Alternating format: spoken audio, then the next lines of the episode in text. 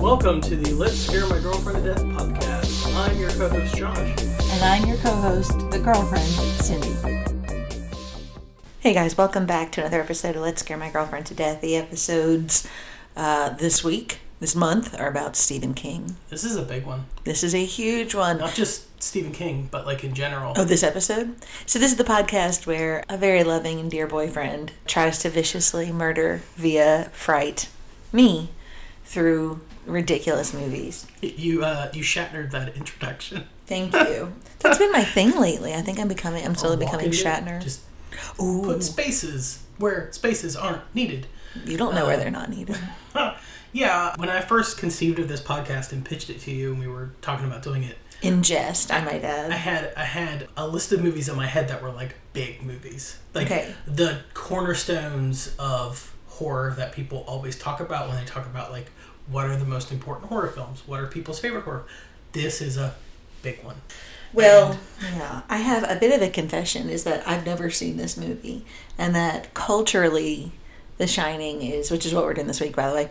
Uh, the Shining is such an important movie Yeah. culturally. I've never seen it. Um, I've faked my way through a lot of it. Like I know enough to like laugh at The Simpsons What was- and what was the last movie we saw that you faked your way through? Was, um, it, was it Misery? I There was think one we watched where you're like, I faked my way through this. It might have been. Was it one of the Halloween? Uh, mm, I don't know. I doubt. I've I done just it a remember we lot. talked about The Crow a lot when we talked about you faking it because you're like, I saw The Crow and then I didn't see this. Yep. But Oh, Donnie Darko. yeah, that Donnie was Darko, it. that- yeah, yeah. So this is a fucking. This is big one, another. though. This is another Donnie Darko for me. Uh, and the thing about this movie is, unlike say Lady in White, which is a huge struggle to find enough background and whatnot to really fill out a whole episode, because that movie's really good. hmm This is going to be the opposite, where there is literally so much that could be talked about with this movie. What year did this movie come out? The Shining was released June thirteenth of nineteen eighty. Okay, so I was like six months old. Yeah, it is rated R, It's as old as I am. and it is. Are you ready for this, Cindy? Yeah, Two hours and twenty six minutes long. I did know that this was going to be a long week. I knew we put it off quite a bit. We've done a lot of short movies. It's time for a It's long time one. for me to pay the pauper, I suppose. So, you want to talk about 1980? Yes, Technically, it was the first year of it's the Reagan your era. life, right? You were born in like the end of 79, Yeah. The last few days. the The, last days of 79. Mhm. That could be the title of your autobiography, last days. The Last Days of Mm-hmm. 79. So, 1980, here's a couple. Reaganomics. Yeah, fuck Reagan. I'm going to talk about Reagan a lot towards the end of this, but I hate him. So, 1980, the Steelers win their fourth Super Bowl. But what? The Rubik's Cube debuted in 1980. Okay. The Winter Olympics were in Lake Placid. Where the crocodile is. Yes. Okay. Fuck yeah, that movie. Uh, that's also the Olympics where the U.S. beat the Soviet Union with the Miracle on Ice team that they made a movie with Kurt Russell about. USA. yeah, that's a thing, and I'll, I enjoyed that movie. Robert Mugabe is elected prime minister of Zimbabwe, and it didn't backfire at all. and he left after his like four or eight years were up. Yeah. Actually, he didn't. He was a fucking Correct. monster who He only was died a couple years deposed. ago. Yeah, he was deposed about five years ago. Uh, that was also the year that the U.S. Uh, boycotted the Summer Olympics because they were held in the Soviet Union. Okay. Archbishop Oscar Romero was gunned down while uh, celebrating Mass in San Salvador. That was the year that, especially, El Salvador was a giant fucking mess that we created. Iron Maiden released their first and self titled album. Iron Maiden. Yep. Are you aware of the Pennsylvania lottery scandal? Was that a thing that you know? about? Uh, well, I know of a few, but It was when they rigged the lottery and won it. Like there's No. seven people, including someone that worked at the lottery, like rigged it. Ooh, no, I they didn't. would know the numbers and then won it and split the money up and they got caught. uh, That was a thing. no, I did not. yeah, that was a thing. Um, but it doesn't surprise me. Uh, Philadelphia for a long time was like the Florida of like the 80s.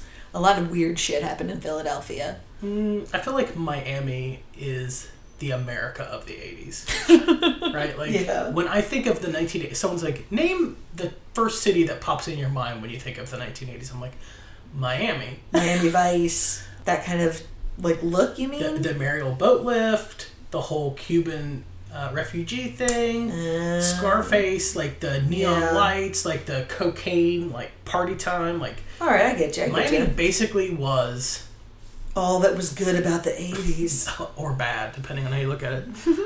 okay, so smallpox is designated eradicated by the World Health Organization. Give it time. Woot woot. The Empire Strikes Back was released. CNN launches. ACDC released their Back in Black album. Okay, This is for you, Cindy. for me. The Phillies won the World Series that year. Yay! I think it was the Lakers won the NBA championship that year, too. It was their first year with Magic Johnson. Oh wow. He won it as a rookie. Reagan's elected. Yeah. Boo! Boo. Okay. Boo. And Dallas aired its Who Shot JR episode. Ooh, that was huge. I know that's in a lot of those little like on the year you were born is the uh, cliffhanger for that happened. Who was born that year? Who is Me, technically. Cindy of the podcast. You were born in 79, Dang it. the final days of 79. So who is younger Eighty, than sorry. you yet older than me? So Lynn Manuel Miranda, Mm-hmm. Jason Siegel, Chris Pine, Macaulay Culkin, Ryan Gosling, and Jake Gyllenhaal. were Correct. All born. It is a very handsome year for babies being born. I'll take that as a compliment, like for me somehow. People that died that year Alfred Hitchcock, Mario Bava, Peter Sellers, Bon Scott of ACDC, Steve McQueen, Mae West, and John Lennon. It was a shitty year for people dying. Yes. Aren't they all though? And the new words of 1980, the year this film came out, are Were 401k, voicemail, and comb over. oh, and also I forgot yuppie. all is very things telling. all Yuppie. things Donald Trump. Mm-hmm. Yeah. Okay. Let's talk about this movie though. I feel like- So I everybody this all knows day. that and even even myself, Jack Nicholson, Shelley Duvall. And then there's like a little boy and twin girls and that's it. Oh, and they, wait, wait, wait. There's a there's an old black man in this movie too, right? yeah. First of all, we have to talk How am about I doing? who is the focal point of this movie.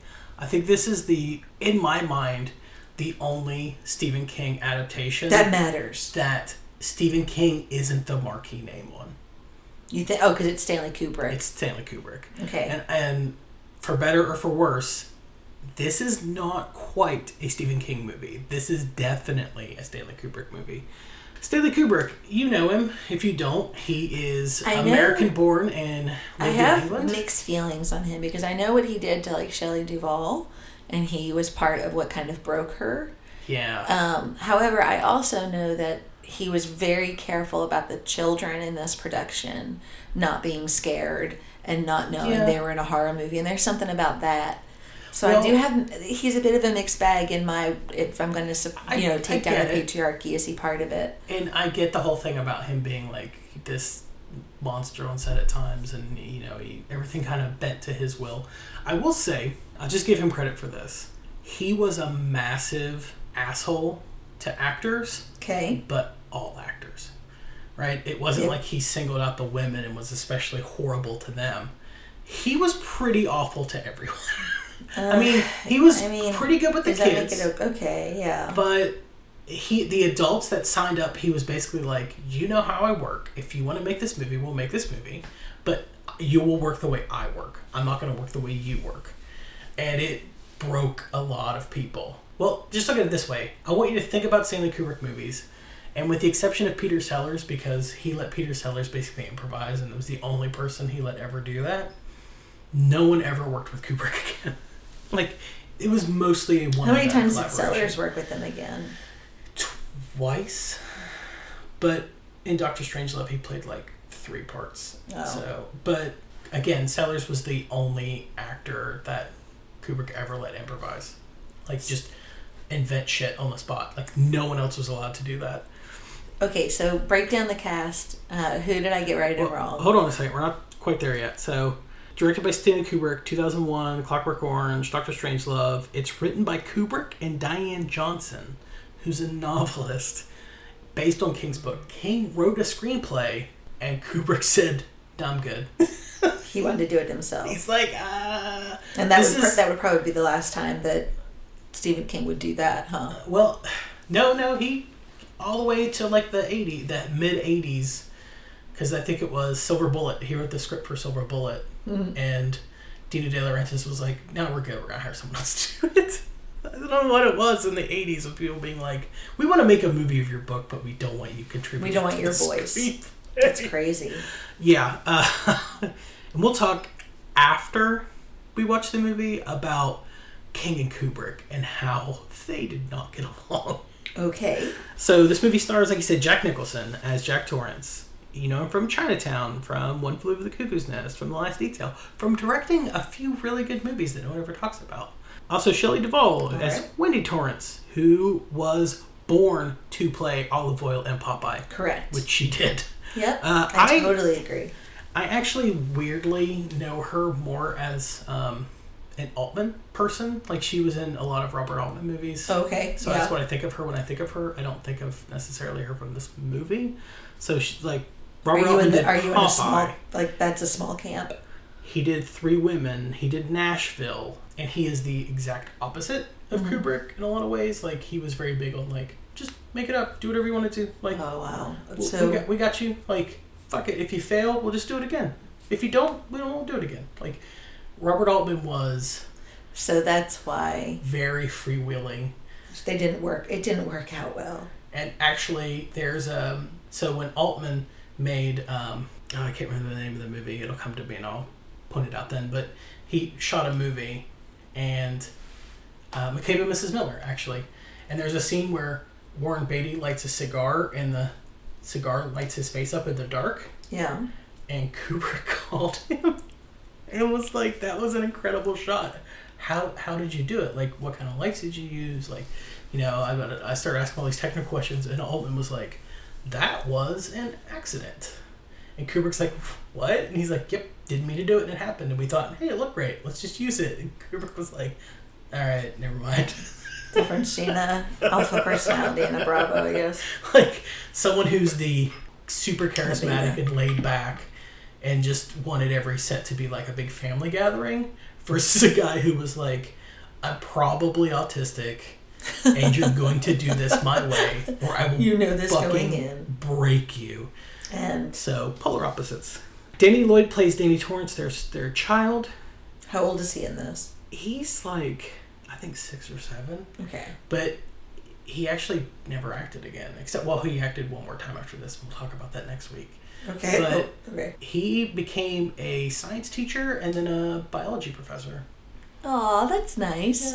he was very keen on like Getting out of the Hollywood rat race. it wasn't even that they brought him in and he auditioned and he got it and he enjoyed i saw an interview of him as a kid he talked about how he enjoyed all the toys and stuff he was able to buy Yeah. but it, he didn't really care like it, Oh, was, like- Yeah, the girl from Curly Sue was like that. it wasn't I a remember. thing where he was like oh i'm a serious actor i want to do this forever it was just oh they paid me money to do this i'm going to buy toys with it and then i'm going to go back to school which is nice and then the black guy that you're referring to Correct. is Scatman Crothers. Okay. That's Who- a very Yeah, important name. who in addition to being an actor was a songwriter, a Yeah. composer, a singer, a comedian, and a guitarist. He plays Dick Halloran, who is a big, I won't say big, but an important character in King lore, because he ties into the It book as well in a way. I They think all he's tie together. Mike Hanlon's uncle or great uncle or something like that. But whatever. That's lost on me. Yeah, as an actor, Scatman Crothers was in One Flew Over the Cuckoo's Nest.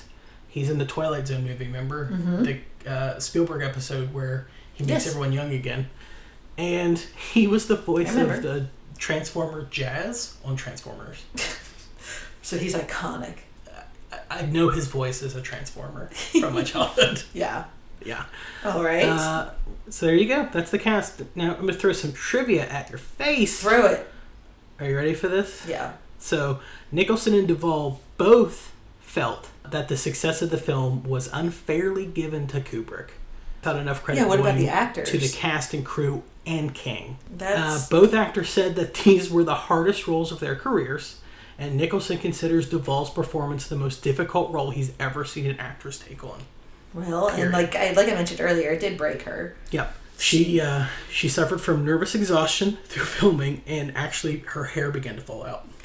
Yeah, I mean the the stories of what happened on set and the making her cry and break down and are legendary. In the the script that we talked about, the one that he wrote without King, there were actually so many changes to the script during the shooting that Nicholson said that he just gave up even reading it or even trying to memorize anything. They would just give him a script every day with like massive changes, and he'd be like, "Cool," and just not read it. Oh, so what Because ended he up was being like, filmed? "It will then? be different by tomorrow." oh, okay, I see. Yeah. Wow, Uh, actually, work under those circumstances. Angelica Houston, who was living with Nicholson, they were in a long term relationship at the time. They were she was staying with him in the hotel and she said that every day when he would get home from shooting to the hotel, he would just walk through the door of the hotel room and then collapse immediately on the bed and fall asleep. Um, I, I know. Yeah, like I said, it, it's very culturally. These things are are pretty well known about how things were shot and how it kind of went down, just because that's part of Kubrick's lore, right? Yeah. A couple more things before we actually get into shooting. I don't want to. there's a lot to talk about, but most of it's going to be in the back half. Okay. but I just want to leave you with these Typically, two yeah. little tidbits. So Kubrick screened one of his favorite films of all time for the cast and crew before they uh, What- started making this, what is which that? was Eraserhead.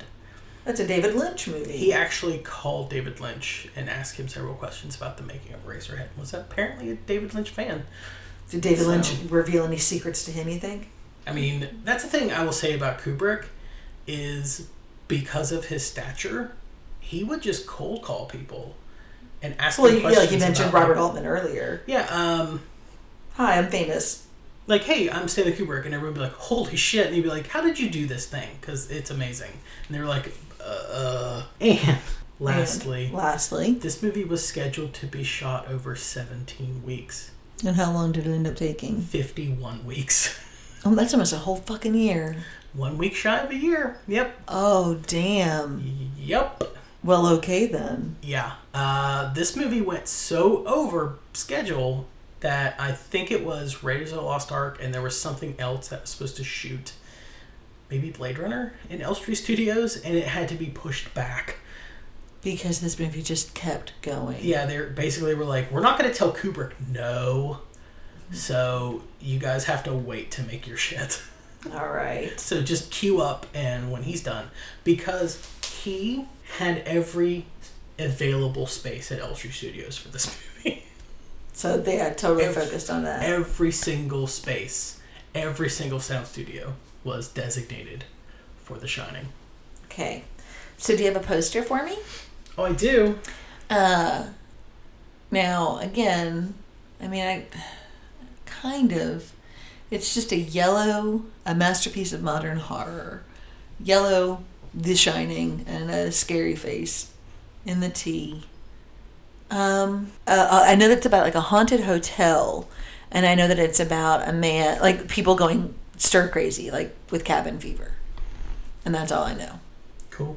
Is that what the movie's about? We'll find out. All right. Well, we're gonna watch this. It's probably. I mean, it's available everywhere. But do we have a Blu-ray or anything like that? So, um, I have a Stanley Kubrick set, but it's at my house, so I'm just gonna have to rent it. Great. But I'm, it's probably streaming somewhere for free. I, it's this movie's like iconic. You'll Most you'll people be have probably able to seen it find as well. You probably already own it. All right. Well, here we go. Join us, won't you? Mind the doors. I don't suppose they uh, told you anything in Denver about the tragedy we had up here during the winter of 1970? I hired a man named Charles Grady as the winter caretaker. And From what I've been told, I mean, he seemed like a completely normal individual. But at some point during the winter, he must have suffered some kind of a complete mental breakdown. He ran amok and uh, killed his family with an axe. Well, you can rest assured, Mr. Ullman, that's not going to happen with me. That's right. Mom, do you really want to go and live in that hotel for the winter? Sure I do. It'll be lots of fun. The only thing that can get a bit trying up here during the winter is uh, the tremendous sense of isolation. Is there something bad here? I I fear you will have to deal with this matter in the harshest possible way. But we die. I killed you with Danny. You did this to him. Didn't you? I'm not gonna hurt you. I'm just gonna bash your brains.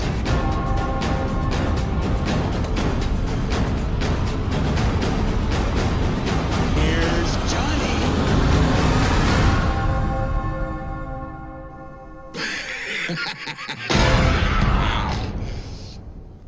Josh has a ton of notes for this one, guys. God damn, there's Welcome movie back. is a So lot. we watched this two and a half hour movie in about three and a half hours. Uh, we chose to watch it with the almost 15 year old, and there were lots of stops and starts. yeah. Apparently, That's a he teenager has for to ya. Pee a lot, and his pee breaks are really long. So this movie uh, was a good scare. It definitely scared me. Not really the content so much as the way things were shot. There was one really good jump scare, you know, like those type of things. But this definitely has an overall feel like, oh, this is what a scary movie is supposed to feel like. It's I think it did a good Yeah. job in that. it's definitely eerie. I will recap the plot by saying so we're going to start real superficial and kind of on the surface level, and then we'll go down a little deeper. So the plot is basically a husband and wife with their young son are tasked to keep a giant hotel winterized through the off season, and uh, the father succumbs to cabin fever. There you go. What have you got? Okay, so here is Like I know I've left a lot out, but essentially that's the main line. here is the uh, summary from IMDb. One of the IMDb summaries, the one I think is not the most concise, but the one that covers the most ground in the smallest amount of time, which is a novelist, Jack Torrance, takes a job as a winter caretaker of the isolated, old, huge, beautiful Overlook Hotel. He brings his wife, Wendy, and his son, Danny. It happens that Danny has a mysterious power known as the Shining, Danny meets Halloran, the cook, in their first day after arriving at the Overlook, who warns them about the hotel in the sinister room 237, which that's actually not tr- not true. He Danny's the one that mentions Right. 237 to Halloran, and Halloran's like, stay out of it. As the days go by, Danny has visions. Meanwhile, Jack starts driving, uh, diving into insanity, turning more and more aggressive at the point that Danny and Wendy get convinced that Jack might try to do something bad. Everything kind of goes to shit. Took a while to convince him of that. Added that everything kind of goes to shit. But, um, yeah. How does I it also say- wouldn't call Jack a novelist. He's a teacher who wants to be a writer. He hasn't been published, has he? I don't remember. I know- don't think so. So I It's know not- it the difference wasn't between clear. the book and the movie, and we'll talk about this more in a little bit. But I do know the book version of Jack is a playwright who has been published before. Okay. I don't. I mean, it, it, it's nitpicking at this point. Okay. So as we begin talking about thematic elements, because that's all this movie is, is just a whole lot of different motifs and symbols and illusions and whatnot. I think there's a few important distinctions to make. One, I think that there is the basic storyline of the Stephen King novel. I have not read the Stephen King novel, but Yeah, okay. But and it's then been a while. and then there's the other level which is Stephen King taking that as like a basic like the frame story and then he fills in the details. So there're definitely going to be times that I might have a question or comment on something that is explained in the novel and there's no way I would know. Well, I mean, I will say just that. I think it's important to look at what thematically is King and what thematically is Kubrick Right. So there, there I have I in the framework of King. I have no way to make that distinction, okay? So Um, I also, before we get into it, my, uh, a lot of my family listens to this. They'll back me up. Uh, my grandfather was a very small, but a, he was a cog in the wheel of NASA that put the Apollo on the moon. And my uncles had a piece of the moon. It was kind of a whole thing. So there's a few things that I kind of, uh, as far as fan theories, roll my eyes at. That being said, I mean, here's the thing.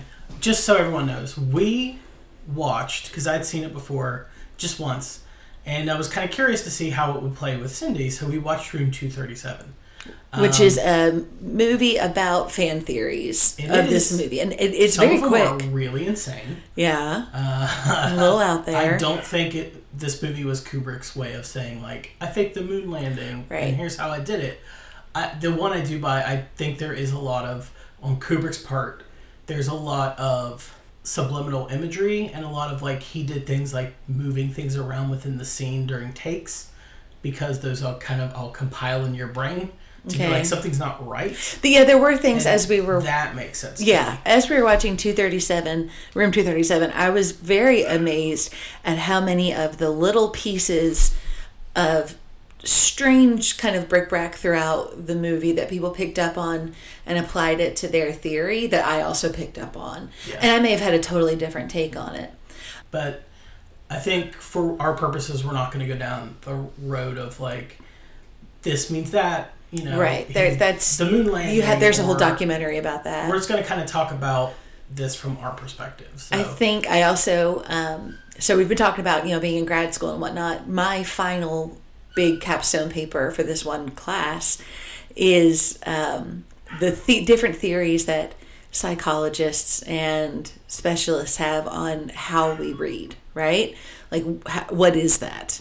The idea of taking lines on a paper to form a meaning. Right, and I, so I've been totally immersed in that as far as the world of text. And then watching this and watching Room 237 and just kind of listen, it, it's very interesting to hear like, well, so what is the truth then, right? Is it what the director wanted me to know? Is it what I bring to the table?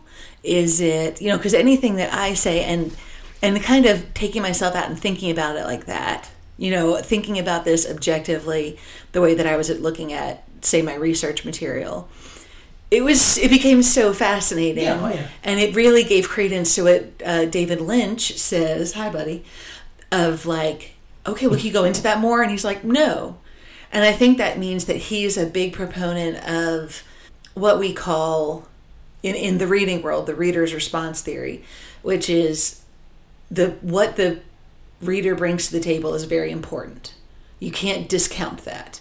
Good writers know, okay, here's what my audience will know. You know what I mean? Here are the things I need to teach my audience. Here are the things my audience knows. I don't know Kubrick well enough to know like those things.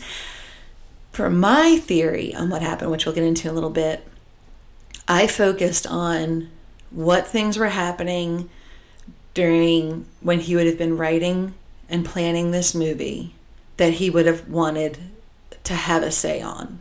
Does that make sense? Yeah, Which is why I discount the whole um, subtext of the Apollo moon mission because it's just it's not it's it's almost like a non-conflict.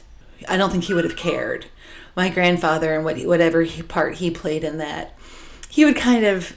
My, my grandfather went to the grave with a lot of secrets that he was just like, well, it didn't really matter. Like, who cares what I'm doing nine to five as long as I'm bringing home the paycheck, you know, sort of a thing. So I don't think very that old timey.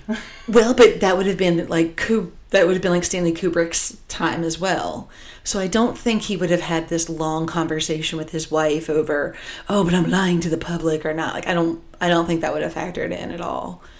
I think maybe he added some of the Apollo 11 things, whether or not he was included in the remake of the filming. Um, I don't know, but I, I don't think that's what he wrote an entire movie about and took one of the most popular ri- uh, books of its time and made his own. You know, I think that he chose it because it's popular, because he had something to say. So I think it was about something more important than that. Um, I think that there's a lot of overlapping themes between Kubrick and King, and And if you're a good, like a Lynchian or a, who's another, well, I guess Kubrick as well, you, all those theories are right. yeah, You know, Well, they're all correct. I mean, basically, like when you talk about film criticism, it's basically like in the case of this, like there's a story being told with the book, right. and there's an interpretation of the book, and then the book is getting reinterpreted into a screenplay. So that's a whole different thing, right? With a whole different potential view and a whole different way of looking at it. And then the book is, tra- or then the I'm sorry, the screenplay is then turned into a film I think right? And then the film speaks to an audience, and the audience interprets it. So it's constantly a writing, Mm-hmm. Right. writing. And I think this situation. might be the first movie, I don't know, because of this research paper, this podcast or whatever, that I've really been cognizant of oh, this director does care what the audience brings. The author, do you know what I mean? The director Mm-hmm. does, you know, some people will get this and some won't. And it's still an entertaining story if you don't, but if you do, here are the clues, sort of a thing. I thought that was interesting. I think ultimately, though, there's a reason why Kubrick was attracted to the book, because I think there's certain themes that King wrote in the book that Kubrick was attracted to. I think they both had a different like style of getting from A to B to C, mm-hmm. but but it doesn't mean that there's there's a not lot valid of ways. like you know and, and, and in a lot of ways they're polar opposites like when we talk about here in a little bit the original ending of the book versus the ending of the movie Mm-hmm. they are literally the opposites I didn't know that they. so Yeah. Yeah. Until it's Um, 237. Okay. So how do we want to start? Do we want to talk about our theme? Like, what do we take away? Or do we want to do, like, what are the popular ones and then ours? How do we want to get into this? well i'm just going I to start would out crack this before we nut. get into that i just want to say that the whole thought for the book and this is actually i believe king's second novel after carrie if i'm not mistaken but the whole theme the whole idea came about because he was staying um, he was doing this, right? Well, he, was, Jack. staying. He was spending time at the Stanley Hotel in Colorado, and it was getting ready to close, and he was checking out towards the end of the season. Mm-hmm. And he said he saw a bunch of nuns checking out, and he thought, "Oh, it's like once they're gone, this place will become godless." and what would that look like? And he'd have been toying with an idea of a psychic boy because he just basically done a telekinetic girl with Carrie, Okay. and that then he makes sense. fused That them follows. together into a novel. Hence, where the It's idea wild to came from. think that there are resorts that have a season. You know, you'd think if you're in Colorado, you'd have like kayaking and hiking in the summer, skiing in the winter. But it gets so bad that it's You're just, just not. trapped. Yeah, it's Yeah. not worth it. I mean, it's, it's Which I thought cost was prohibitive. interesting. I, there are places that are lower on the mountains that you can enjoy skiing or. Yeah. That place is so, especially the the movie depiction is so high up. Well, you- Right. well, yeah, that isolated drive. Let's just talk about the themes of this movie. I'm gonna throw some some ideas out at you, and you tell me what you think. Well, why don't we? Do you want me to throw mine and you see if oh that sounds like anything that someone said before, or am I a complete unique idea? Oh, how do you want to do it? Do you want to start? Or do you want me to start? It's up to you.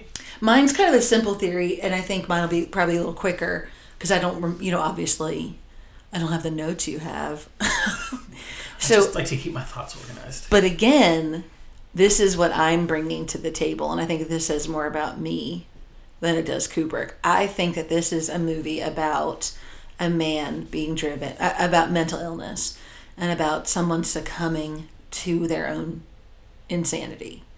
And the labyrinth is this idea of the labyrinth of the mind. And at first, his wife and son are at the center of his mind, and that's all that he can think about. That's why he does what he does. And then over time, as he puts himself closer in the maze, eventually he gets lost in his own mind, and then that's how he dies, right? So it's this, you know, just little things. Like, can you imagine trying to type with an echo like that while having a kid in a big wheel just going in circles around you? Like, that kind of thing. Like, that would drive me absolutely crazy. And he has this really nice life. He has a wife who brings him back breakfast in bed. He sleeps until 11, and it's still not enough. He's still going crazy.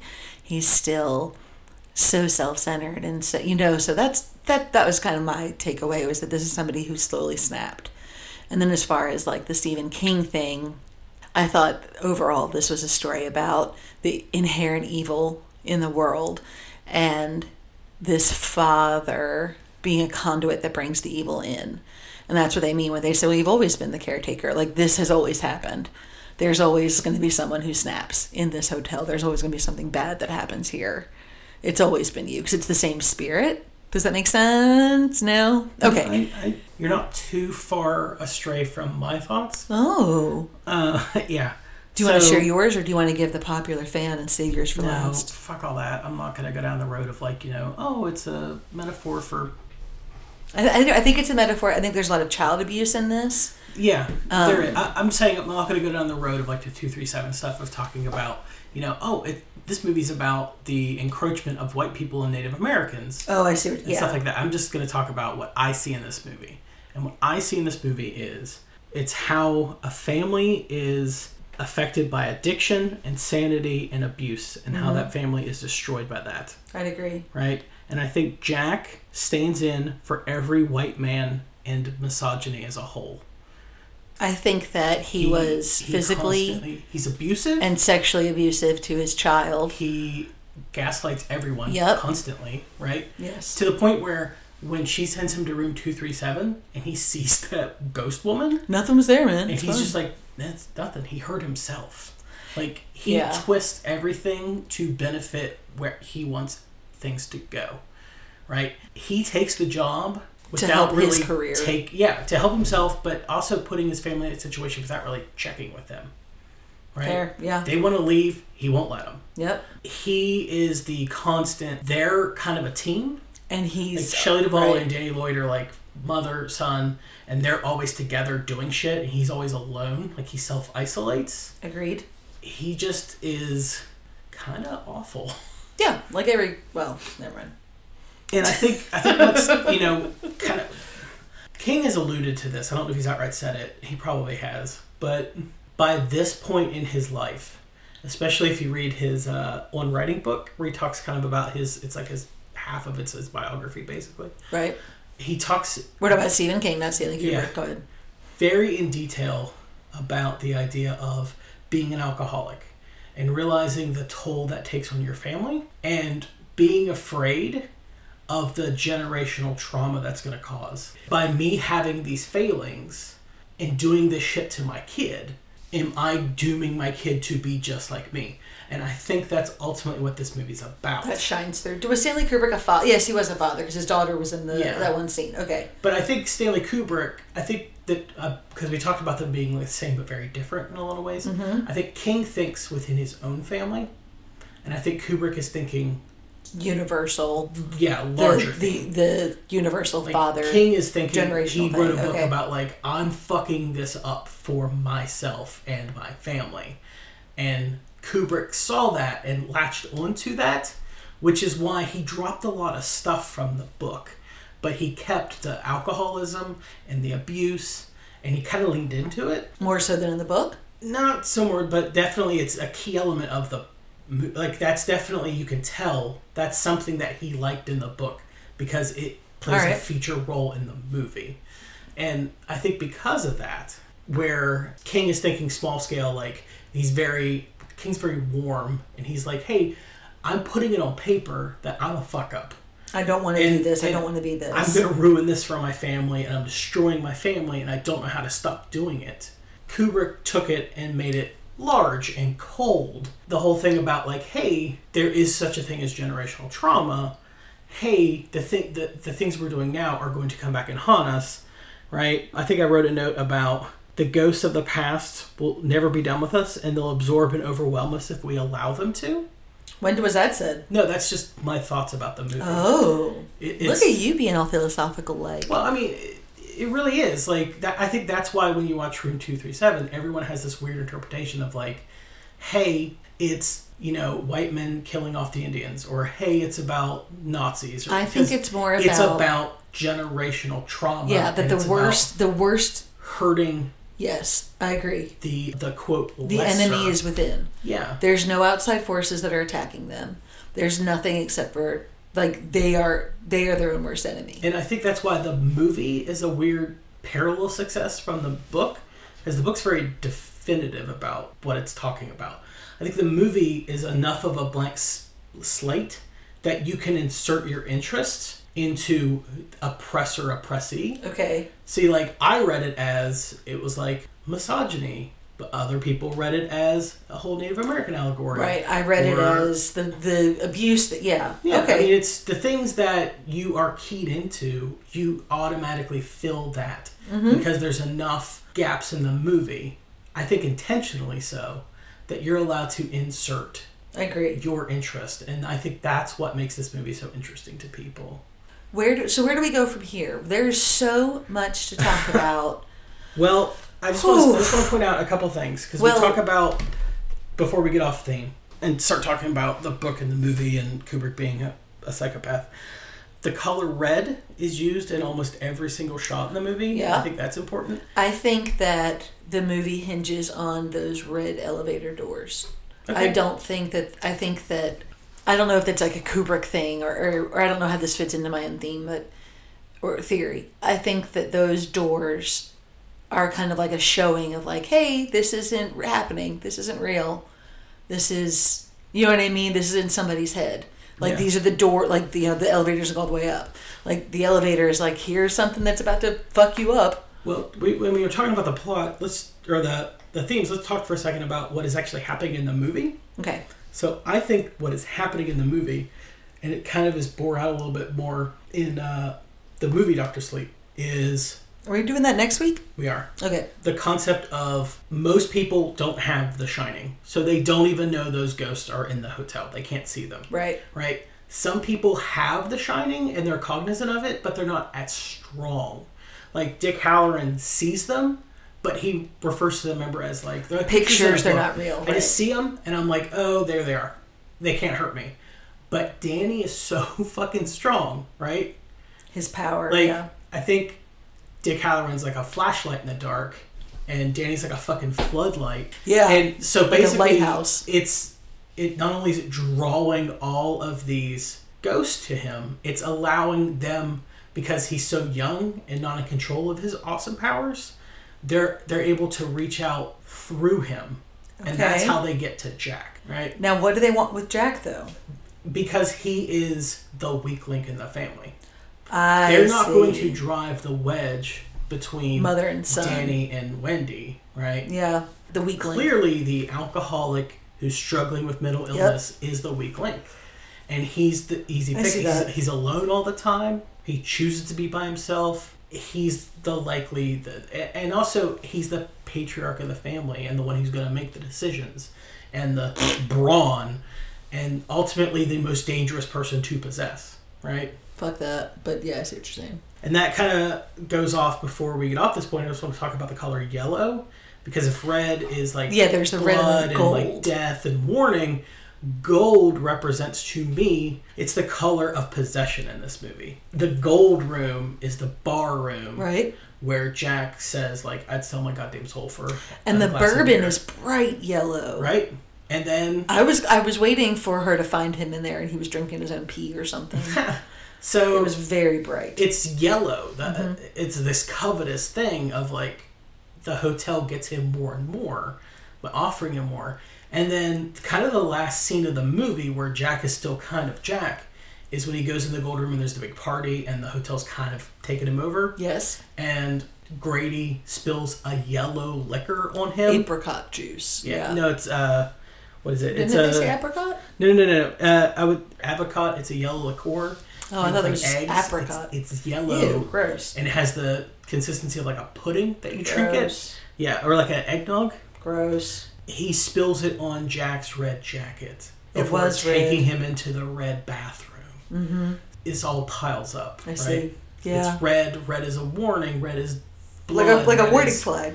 You know, rage, and then yellow is the possession, and I think that's that's the That's two fair. color schemes. And goddamn, I just take this movie aside. I could just look at the interiors and the design. Oh, of it's this movie. beautiful. It's fucking incredible, and the fact that none of it was real That's blows crazy. my mind. Crazy. Okay. Yeah, and then the, back to the whole misogyny thing. It literally is Wendy who holds everything together.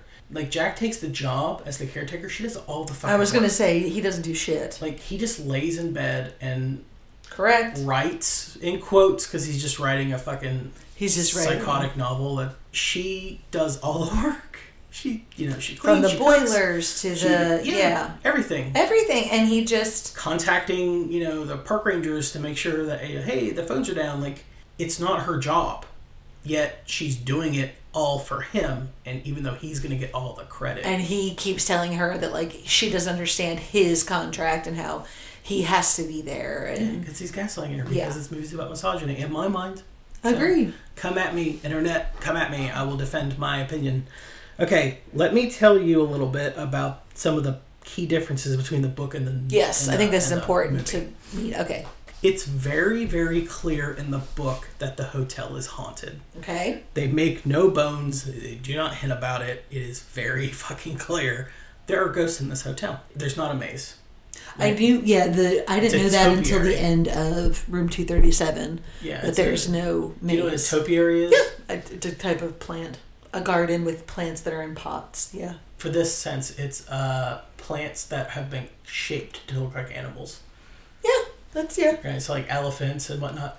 They come alive in the book. Rather okay. And uh, that was a thing when they first started doing it. Cooper was like, that's not possible for 1980. So they switched it to a Yeah, maze, yeah. which kind of also is more Kubrickian. In the miniseries remake, do they go back? Do they stick with the maze theory, or do they go back to the That's shapes? topiary, if Okay. I remember correctly. It's it's been a hot minute. King really loves that version. It is not great. okay. like we said, Jack is a playwright in the book versus writing a novel in the movie.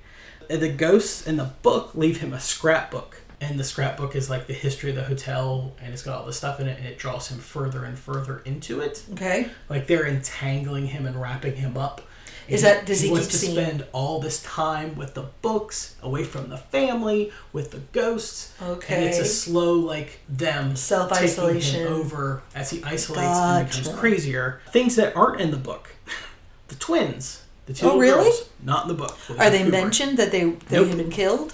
So what was the story of the Kubrick. previous owner or the previous I character? think they just mentioned like he like went crazy and killed his kid or something like that. But the twins is Kubrick.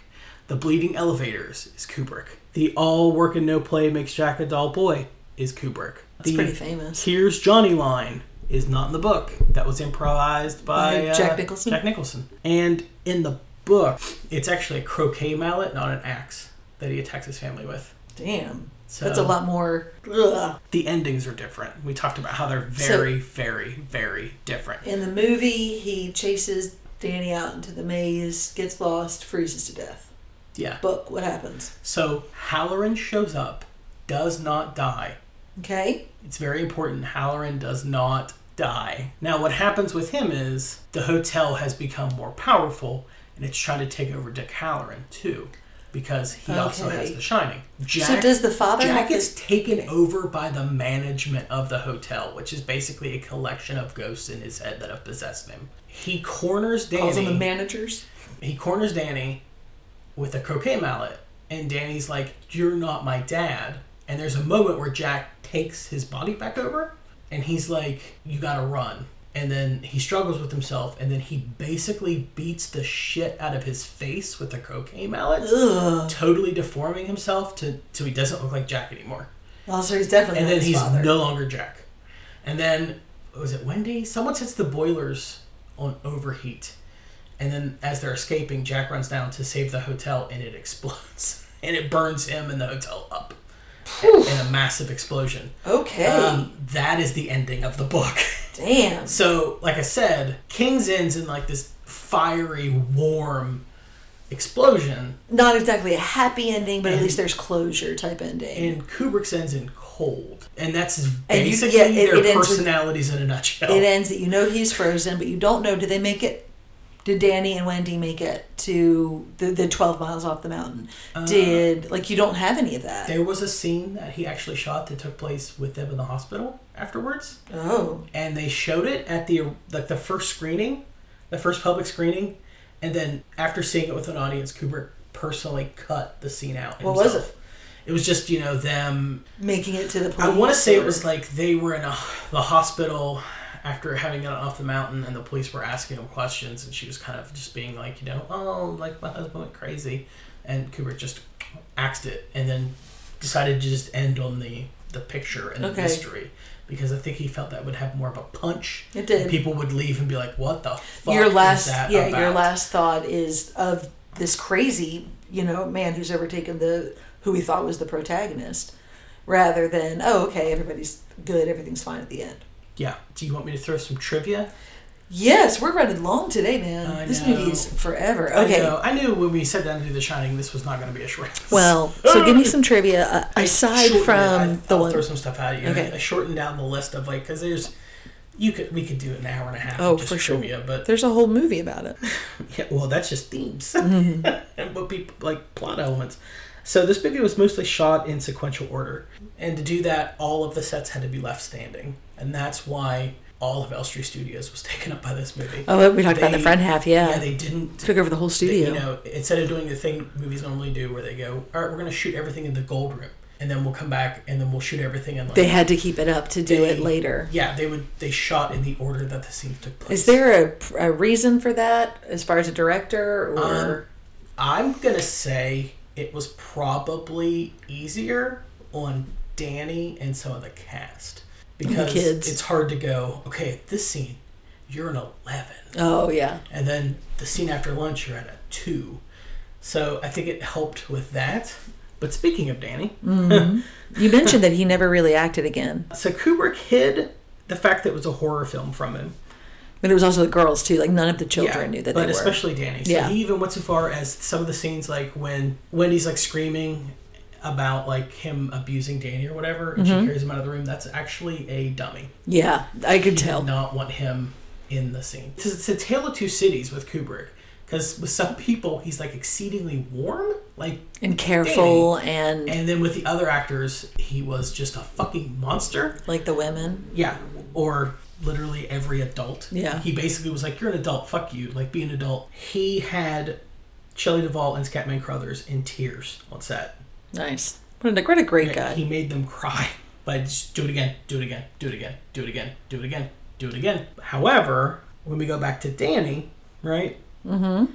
Between takes, he would pass ball with him. He sent him Christmas cards for years after that. no Oh, that's not gonna, that's nice He called him when he graduated to congratulate him on graduating high school. nice I mean, he kept in contact with his kid didn't have to basically for the rest of his life. And that is something he did not do with a lot of people. or well He he, was not a warm guy. was not a well loved director the way that some are yeah. I guess the same could be said for a lot of those greats though And we talk about Kubrick's perfectionism. So let's Yeah. talk about that for a second. Why Shelley Duvall and Scatman Crothers would cry on set. Why Nicholson would leave set and just collapse because of shit like I'm about to tell you. all right here we go Do you remember the scene where Danny's playing with the toys and the tennis ball rolls in? Yes. And that's when he sees room 237? yep They did that shot, I believe, 50 times. of just the ball rolling yeah. him they were standing like, up and going, "Mom!" It's not right. Do it again. It's not right. Do it again. It's not right. Do it again. Uh, the scene where she's backing up on the stairs, swinging the bat, Yep. and Jack Nicholson's being, I think, the best Jack Nicholson in the entire movie. That's my favorite Jack Nicholson scene. Yeah, where he's Winnie. yeah. According to Guinness, uh, the Guinness Book of World Records, they did that scene 127 times. Oh my gosh, and that level of emotion. Yeah. However, Wow. Wow. um, people on set said it was actually more like 45, 50. it, it doesn't matter. But still, uh, Shelley Duvall talked about she would have to keep teardrops because she would have to be so hysterical that she would actually just get so dehydrated she couldn't cry anymore, I believe it. and she'd have to like be pouring water in her eyes. Don't you believe? Yeah. Oh, wouldn't. As an actor, you get yourself in that headspace, and then to have to stay there for all day long. His perfectionism didn't stop with the shooting. So Saul Bass, who's a famous um, artist who made like a lot of posters for movies, and he also did a lot of opening title sequences, especially like Hitchcock. Okay. So, but, but He in did. business himself. Yeah. 300 posters for this movie before He Kubrick landed found on one he liked. He a yellow piece of paper with the words "The Shining" on just it. kept doing them, and he was like, "Nah, That's very Prince, isn't it? nah." Yeah. I mean, what, what do you expect from a guy who he kept every single hate mail and fan letter he ever got, and he had them filed in a large filing cabinet by country of origin, and then within the country of origin, it would be the state or province, and then the city, Why? and he kept all of them. That's just OCD tendencies, isn't it? Like That that's all that is. They would It's just talk a about- need to organize your ideas that both in and out of your head. yeah, Kubrick is notoriously cold but very smart. They always Like, are. The way his brain works is Yep. The smarter you are, that's the thing that you just have to kind of roll with. The smarter someone is, the more quote quirks they're going to have. he never forgot anything. Arlie Ermy told a story about Who are the army? Ar R. Lee Ermey, the the drill sergeant on Full Metal Jacket, okay. told a story about they were scouting for the location of um, like the army barracks and stuff for Full Metal Jacket, and Kubrick was driving the car, and he was pointing up on a hill, and they were like, "Hey, hey, hey!" and he just drove into a ditch, and he did not stop talking as the car flipped over. Like, It just was flipped up. happening and he was it didn't like just- flip over, but like as it Yeah. sank into the ditch, He never and lost just a got breath. out and just kept ta- like, and then like you know the helicopters are coming here and da da da da da. Like it just he he just was one track mind. You know what that sounds like. That's autism. Eyes wide shut. He didn't want to leave home. Like he didn't want to not sleep in his own bed. So like How old was this- he by then? I mean, he moved to England after Oh, I asked him too three quick. or four movies in, so he's probably in his thirties, and he just never left home. He shot a Vietnam movie in England. He had them fly in palm trees and plant them. Because he didn't feel like going Right. anywhere. He just was like, I want to go home at night and sleep on my own bed. Yep, that's autism. Um, and I'm doing that, and I can do that, so that's what we're doing. For Eyes Wide Shut, which takes place in his last movie, it takes place in New York, he sent photographers to take pictures of like every single door and of every single angle of like streets in New York City, and then he just recreated them. wow. Like he How much power. would put all of the photos together to make to make it like a giant collage, and then he was like, "All right, we'll just build this because I'm not Going leaving anywhere. here." And you get to use my name That's the fucking thing. So, Stephen King and this movie. doesn't understand why people think this movie is scary. He thinks it's really fucking dumb. Well, thank you, Stephen. Uh, he he said that he believes it's all style and no substance. He compared it to a beautiful car with no engine, and he felt that there is no descent into madness for Jack. He's like, basically, my book is a guy descending into madness, being tormented by ghosts. Jack Nicholson shows up and he's fucking crazy from the the From the get-go. jump. Like when he first shows up, he's like, "Rah, rah, rah," like just out of his fucking mind. And Stephen King hated that. Oh. I, I mean, I can see that. He also said, upon seeing the film, he said, "quote I think he, meaning Kubrick, set out to make a film that hurts people." because of how. Why? Like the way that it's shot? He or just, the. he, he wanted to make a Trying to movie that was understand just it? emotionally wounding, is what he felt like. There's no. Ooh. He felt there wasn't any catharsis. Yeah, I mean, we touched on that as far as the ending and that there's not a lot of closure in this one. Yep, and he said that the movie, the movie's version of Wendy, is one of the most misogynistic characters ever committed to film, and Yeah. that she's only there to scream and be stupid, Yeah, I, I, I yes, I agree with that. right? Like, She's a very flat character. Jack. Jack King hated the fuck out of this movie, and still does. Good to know. Yeah, the man can hold a grudge. The maze that you talked about was built on an airfield by weaving branches into chicken wire that was mounted on empty plywood boxes. Imagine how long that took just for Oh, a few If shots. you think that's fucking crazy, Here, here back listen even to more. the sentence that's about to leave my mouth. Here we go. The snow at the film's climax was 900 tons of salt and crushed styrofoam. Rather than real snow. They didn't have real snow. God. Wow. Wow. Like that's just a dick move. Yeah, let's arc off this real fast. Action. Yes, from the get go. It, it moves. There's no pacing issues with that. R. Re- revolutionary? I think it's revolutionary. I think so. well, I mean, everybody takes away something different, so it's original to The- each person. The gaps, the, the blankness enough to put your own spin on it, I think is revolutionary important. K killing. Yep. I mean, we have that. If nothing else, you have the big mount, uh, the hallway of blood right away, and then you know the girls being killed and so Halloran's on and death so is forth. spectacular Yeah. and one of the Oh, that- best let shot me things in scream. Uh, the movie. I'd also scare the shit out of you. Oratory, a thousand of them, all working to play Mix Jacket Double Boy, so on and so forth. Here's Johnny. Here's Johnny. Fantasy and fornication. There's no real fornication. That'd be weird. Uh, yeah, there is. oh God, yeah, duh. There is a The- full frontal ghost, ghost. that comes out of the water Duh. and then turns into a full frontal Old woman ghost. saggy ghost. Yeah, that's true. And this is a fantasy. So, yeah, this does fit the Arkov formula. No wonder it was a success. so, next week we're watching the sequel to this movie, We're gonna Dr. watch Sleep. Doctor Sleep next week. Okay. Yep. Let me ask you two quick questions before we go. All right. One, did you like this movie? Yes. This was a good movie, for sure. I can see why it was an important movie, why it was as popular as it was. There are a lot of layers to it. Yes, I like this movie. Uh, two, would you watch it again with family? I know we watched it with your son.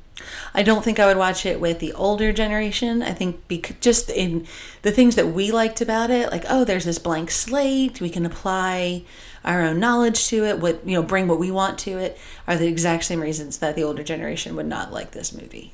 They like to be Fair. told exactly what's happening, what's going on, recap. You know what I mean? They I need don't a- want to think. they need a great chorus that gives them the expos- the exposition like it's needed. Cindy, that's ageist. Right. Uh, and lastly, to you, listeners. So this episode is dropping the week of Thanksgiving. Thanksgiving is usually a very hard time of year. It's going to be especially hard for a lot of people during a pandemic, which I hope to God you're actually following pandemic rules. Yeah. Please don't be a monster. That being said, we appreciate you. We love you. If at any point during the long weekend you need to like get a hold of us on Facebook for a depression issue, or you just want to talk about a movie, or you just need to get away from your family for a minute, Hit us up. that's what we got Facebook for. And if you right. know us personally, you can text us. Yeah. But we love you. I Don't be would say sad. Happy Thanksgiving, but We're thankful for you all Thanks and for this being uh, kind crazy sons. little podcast. But uh, I bet Shelley Duvall's not thankful for this movie. I'm sh- I'm thankful for Shelley Duvall. We all are. Yeah, in that case. All right, Until then, Cindy, I love you, and listeners, I I love all of you. that's Josh. Yeah, S- stone cold sober, by the way. Yeah. Lovely. All right. Well, until then. I'm Josh. And I'm Cindy, and I'm still his girlfriend.